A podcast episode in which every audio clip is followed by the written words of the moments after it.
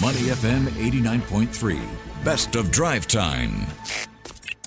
Money FM 89.3. Good evening. It is now time for Sports Minutes. Elliot Danker and Ziaul Raushan. And I gotta say, Raushan, um, I've been feeling good the past few days because it's always nice to talk local sports, especially when the SEA Games comes around. Yeah, completely agree with you. We spend a lot of time talking about football in the European region, so it's nice to be discussing things closer to home, especially when we got some gold medals to talk about. Oh my gosh, I'm so happy. Uh, uh, these people that are they're the nicest people in the world. They are local athletes. You know, we see them as as idols in that sense. Um, and and they've won.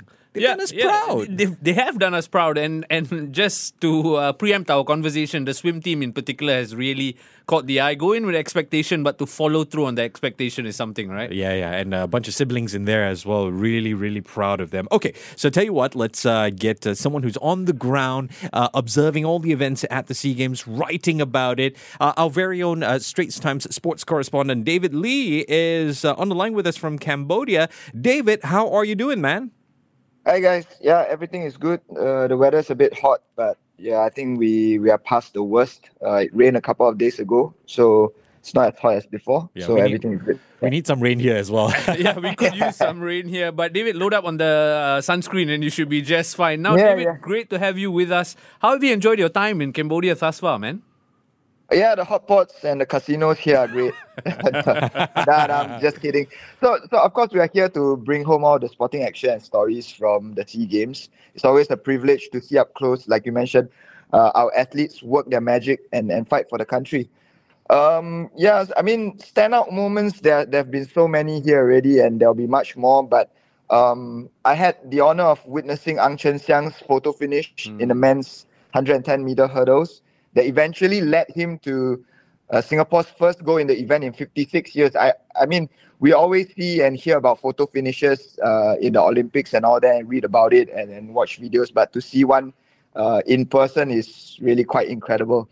Yeah, and then you know I also witnessed heartbreak when um, in jiu-jitsu when a Thai athlete completely broke down after losing his final to Cambodia, and and also just the other day at at the men's nine ball final, you know the length some athletes will actually go to to win. Uh, it's also quite amazing. Uh, you know, we we were uh, our Aloysius Yapp. We were playing against a Myanmar player, Fun Min Shaw. He, he created an absolute scene in the nine ball uh, finals uh, when he kept making a fuss over the magic rack and making little gestures in what looked like gamesmanship to me.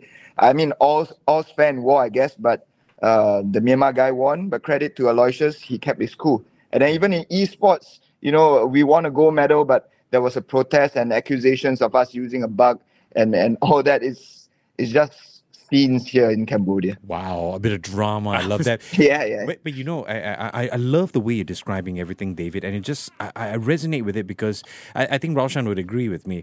We would trust a sports person over, say, a regular office worker because it's just the will and the you know what you dig deep inside. Um, I gotta say, I I, I love uh, what was brought up uh, here. Raushan uh, caught this on Twitter. Uh, the words we've witnessed a slice of.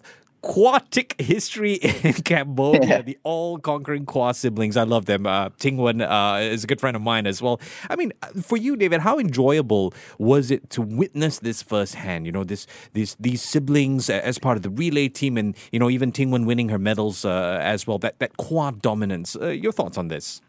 Right. So on the first day of the streaming events, um, you know, another standout moment was when Singapore won its uh, 1000th Oh, SEA yeah. Games gold medal. Yeah. It was rather apt that it took place in a pool, you know, where, where the swimmers have contributed, you know, close to 400 gold medals already. Yeah, and, and and you know, fittingly for for us, it it came uh, the the thousandth goal came uh, from from the team effort from the four by 100 meters uh, freestyle relay girls. So, you know, like you mentioned, the, the Quah siblings. So uh, the Quah sisters, Ting Wen and Jing Wen, were part of this historic feat. And, and again, it's an honor to, to witness this. And you talk about the Quahs. Um, Zheng Wen has already delivered five goals. He is now Singapore's most successful male athlete at the Yeah, SEA Games yeah. uh, with 32 goals. Surely a matter of time before he overtakes uh, Joscelin Yeo's record of 40 goals. And it's actually, you know, like a family challenge. I think Ting is also on more than 30 goals. It's, it's just mind boggling. And I just want to pay tribute to this uh, swimming stalwart. You know, her first games was as a 13 year old in 2005. She has just kept going and going. And now, 30, 30 years young, she's still setting a new meet record in the women's 50 meters freestyle for her first goal in the event. You know, it, it's just incredible. And then, of course, there's Jing, 22 mm. years old, mm. already pushing 20 goals. It's just a joy to to watch them compete and, and show that family bond as well. They're just so full of life, so full of love, and they're articulate as well. Yeah. You know, yeah. Ting sharing her stories from her nine SEA Games and, and just mm. Ting talking about living up to the legacy. I, I, I think Singapore is very fortunate to have this committed set of siblings contributing to local sports. David, I completely agree with you. Singapore is very fortunate to have the Quah siblings. They're also very fortunate to have you because you have come on as Statman Day for us, laying the, the numbers and telling us all about the stats. David, we've spoken at length about the Quah siblings, and rightfully so, but the swim team is much more than that, right? Yeah, yeah, of course. The the entire swim team have, have played their part uh, to cross the 20 goal mark again at a single games, which is no small feat, you know, considering there, there are 39 events. So they've they've won more than half of, of the program. So I thought the youngsters did extremely well. You know, Jonathan Tan rising rising after mm. completing his mm. NS to to to complete the 50 meters and 100 meters uh, freestyle double and meeting the Olympic A cut for the 50 free. So that that's an amazing feat. Uh, Letitia Sim, uh, her, only her second games, nursing a sore throat, uh, winning the 100 meter and 200 meters breaststroke and 200 meters IM and and also a, shout out to to rookie Nicholas Mahabir as well. You know, he didn't win in his pet 100 meters breaststroke. He must be disappointed, but he definitely won for the future. He contributed um, in the breaststroke legs, in in the medley uh, relays. So yeah, the future looks bright for for Singapore swimming. All right, uh, David. Um, earlier this week, we celebrated that landmark 1,000 gold medals. You mentioned that a little bit earlier on. Right. 1,000 gold medals at the Sea Games, uh, and um, you had a key part in walking us down the mem- down memory lane with regard to ST's coverage. So, uh, tell us a little bit about that, and then of course I got the standard Singaporean question. So we all 1,000 medals. Uh, what about the rest of uh, other countries? Where do we stand? yeah, yeah. Like, like uh, Raushan said, you know, I, I'm I'm a sucker for stats, and once I realized uh, we were just a few goals away from the 1,000 mark. Uh, I knew this was a story I wanted to tell. Mm. Thus, uh, it began, you know, going down a rabbit hole and treasure trove, trying to reconcile uh, discrepancies because you know records could get lost and and yeah. you know mm. there, there are some inconsistencies over the years since 1959, and we had to sort out which were the other landmark gold medals and so on. So I have to give a shout out to to our SPH Media Information Resource Center for for their their relentless work and to our digital team for putting together a beautiful interactive.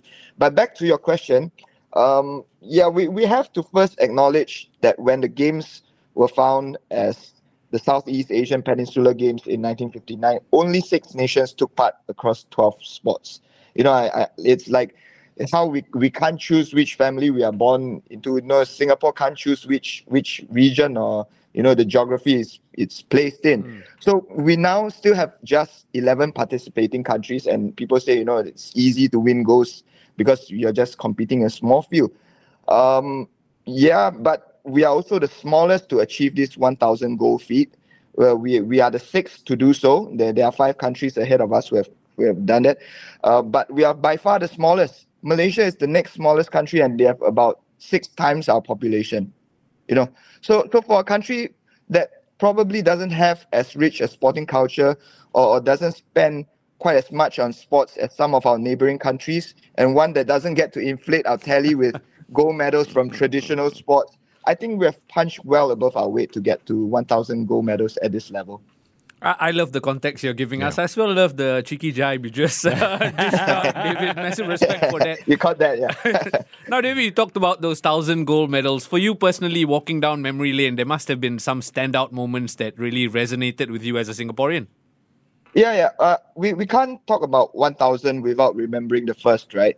And the first was won by the late Tan Eng Yoon, who who won the men's uh, 400 meter hurdles in the first games in 1959. That paved the way for others to follow his lead. And I think, again, it is fitting that Ang Chen Xiang broke the hurdles drought at the games where we crossed that 1,000 goal mark. And, many of these goals uh, came in the 2015 games, uh, which Singapore hosted, Yep. in which we won 84 gold medals, uh, the, the most at the single games. I remember Joseph Schooling winning nine gold medals, but also what, what is etched in my memory was the image of Quah Zheng Wen, pale in the face, shuttling about in the OCBC Aquatic Center from one event to another, minimum recovery time in between to deliver 12 medals for Singapore. It, I, I don't think I've seen anybody done that at, at a single meet. Yeah, so a, another one of my favorite stories was our 600 gold medal, which was uh, in 2005, uh, which was won by Chan Keng Kwang in the nine ball men's singles. Uh, yeah, and, and he was at that point an unknown 25 year old with only O level qualification.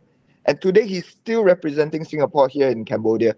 And he's now a successful boss of the Aspire Recreation Center, a pool and billiards facility, which he owns with his wife, Charlene Chai, who is also a national pool player.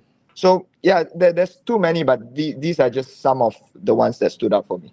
All right, David. Uh, just very quickly, I want to talk about how you know SC has been talking about the uh, 50 gold medals targets that's been set. Uh, even Yep. uh, your colleague uh, Deepanraj Ganesan said the same thing. How are we doing on that front right now? Are we on track? Yeah, yeah. I mean, thanks in large part to swimming, uh, we have crossed the halfway mark of that 50 gold medal target. Um, athletics, silat, wushu, jiu-jitsu, sailing, and esports have also contributed.